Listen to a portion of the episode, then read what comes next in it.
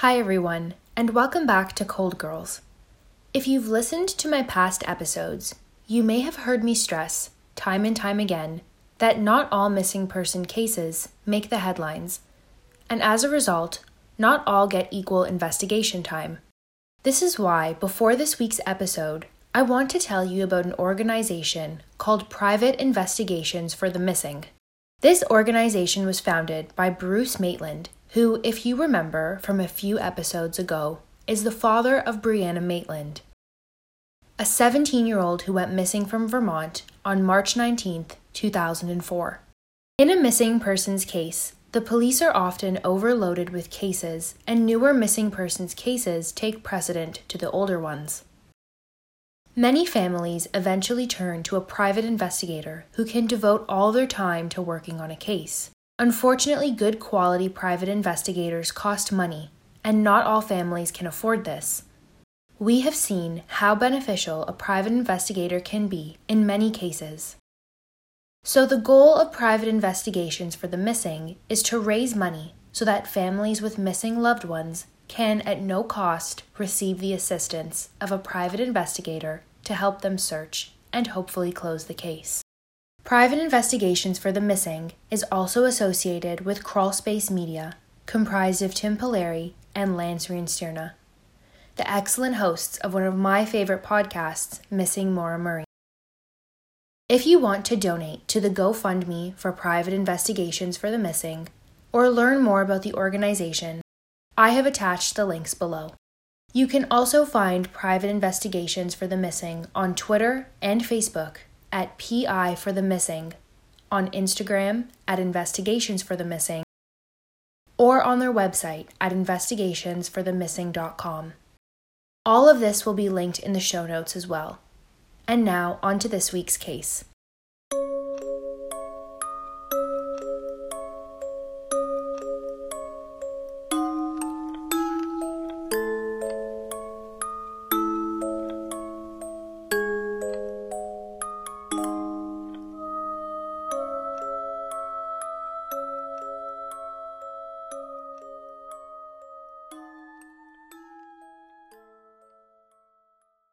In the winter of 1976, Karen Beth Kamsch was last seen in Pasadena, Maryland. When she did not arrive at school, she was reported missing and has not been heard from since. This is Cold Girls, and this is the disappearance of Karen Kamsch. Karen was 14 years old when she disappeared from Pasadena, Maryland. Karen was an incredibly bright student and attended Brooklyn Park Senior School after skipping the 6th grade.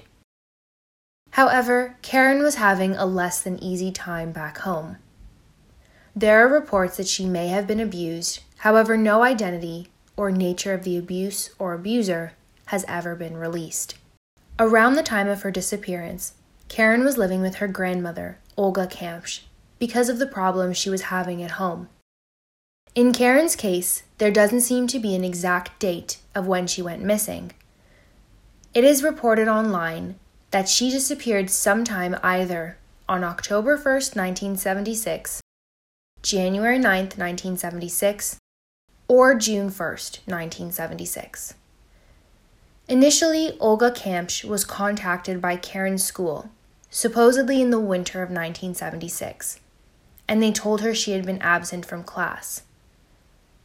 There is also some information from Karen's Charlie Project page stating that Olga told everyone that in the winter of 1976, Karen had run away.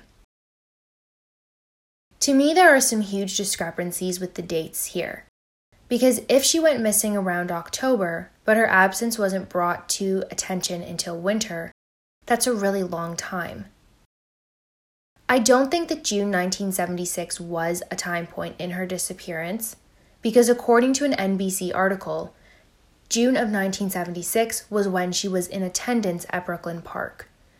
So I think for the purposes of this episode, Karen's crucial timeline was October till about January. So back to Olga. She realized Karen was gone when she didn't get to school.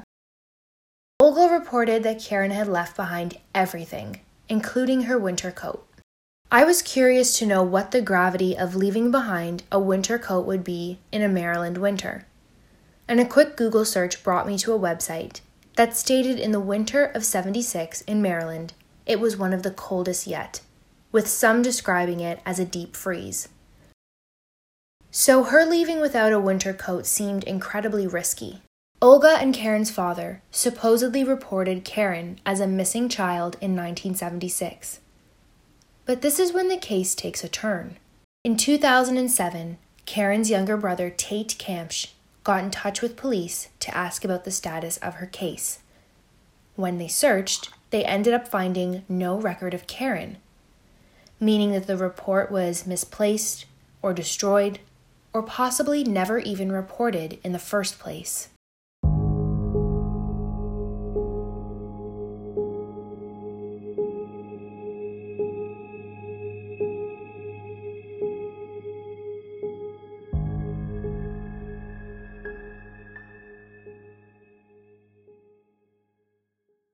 According to a Reddit post, the family claimed that Karen ran away, and that was it.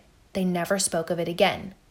Olga ended up passing away in 1999, and a new missing persons report was made for Karen on May 15, 2007, with an investigation beginning, or beginning again, and surviving relatives and friends being interviewed. This blew my mind because if a file was not created, then this means that 3 decades of investigative work were missed.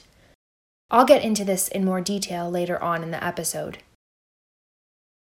Karen's case is believed to be a homicide since there are no records of her after 1976.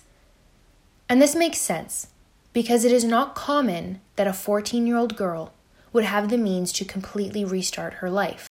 I also want to mention that the reports of Karen's abuse came out supposedly during the new investigation in 2007, and it is said that interviews with her family and friends led police to believe that she was suffering abuse. But this claim is not set in stone. Authorities have stated that they have a person of interest in the disappearance and have described them as a close associate or family member. Olga Kampsch's property is now occupied by Karen's aunt and uncle. It was also searched much later on, and investigators found 5 feet of debris in a 20-foot well, but no human remains. There was also no comment made on exactly what was found in the debris. The reason that the well was searched was because cadaver dogs hit on that spot. In a vague statement, officers said they found certain things at the bottom of the well that shouldn't have been there after 30 years.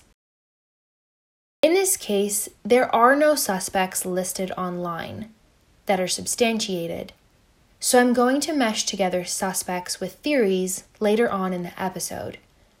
But for now, I want to go over some things about the case in more detail. The first and most confusing thing about this case is the date of Karen's disappearance. To me, I assume that she disappeared in the winter, because school begins in September. And if a student does not show up for a few weeks with no contact, teachers would usually get in touch with a parent or guardian. Although it is stated that she was attending Brooklyn Park in June, I still think using June as a date in her disappearance is not accurate, because a teacher wouldn't wait until the end of the school year to report a student absence, especially because Karen was in the 6th grade. The 6th grade is not like a college class, where professors generally don't know their students and don't know who's away or present. In the 6th grade, every student is known, and that's because they are under the care of the teacher for the day. What also makes things difficult about Karen's case is that we don't have a set date that she disappeared, just a general time frame. The next thing I want to focus on is the actual report of Karen going missing. To play devil's advocate, it is possible that her case got misplaced with A, the age of the case, and B, the possible retiring of officers. However, it seems like there was no active investigation during 1976 or the following years, even if the case was reported. If there was a report made, detectives would speak with friends and family members. From my research, it appears that 2007 was the first time friends and family were formally interviewed. I also want to focus on her brother Tate for a moment. He seems to be pretty vocal about the case, and I do believe he also would have been questioned during the time she disappeared. So I do lean towards her case never being reported in the first place. Now I want to get into theories about the case and suspects. Beginning with what seems pretty obvious is that some people speculate Karen's father did something and Olga Kampsch protected him. If Karen was murdered by a family member, they would have to have easy access to her grandmother's house. And besides Olga, that seemed to be her father. Some people have speculated Olga played a role in it, but in that case, why would Karen run towards the abuse if she was going to live with Olga to get away from abuse? One Reddit user who claims that her mom was cousins with Karen states that some believe that Karen ran away with a boyfriend, but her family speculates that it was the father who killed her. I want to toy with the runaway theory for 1 second. So, if Karen had a history of running away, some speculate that she did it again, and perhaps she was a victim of foul play. This theory does not check out to me personally, because she left behind everything, which is suspicious, and normally people running away at least take something. In her case, it would seem like a coat. Moving forward with the runaway theory, some believe that Karen Kampsch is the unidentified Princess Doe. Princess Doe, as she was dubbed by police, was found in the north end of Cedar Ridge Cemetery on Route 94 in Blairstown, New Jersey, severely beaten to death. Descriptions of Princess Doe also resemble Karen slightly. If this is possible, perhaps Karen ran away and was hitchhiking and picked up and eventually murdered. It is possible that Karen could be a Jane Doe, considering there was no record of her missing until 2007. Here is my own personal theory about this case. I believe that a family member, possibly someone who was indeed harming Karen, did this to her. I believe it was someone who had access to her grandmother's house, or it may have even been the grandmother herself.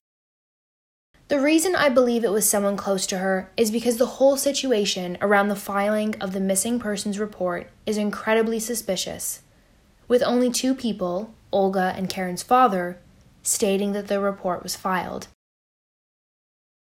I do feel other family members would have been contacted for questioning had a report been filed in 1976 and an investigation started. The runaway theory is also plausible because perhaps the coat was left behind and she got into a waiting car. But still, nothing else was taken, or at least nothing was reported missing, like clothes, shoes, or personal belongings. I also wish that Olga had been questioned more, or that her questioning was reported on, considering she was possibly one of the last people to see Karen. What was Karen doing that day? Did she end up leaving for school and not come back, or was she home? Did Olga have a job, or did she stay at home all day? My main question is whether or not there is a sighting of her physically leaving the house, or a sighting of someone suspicious or a family member coming to the house.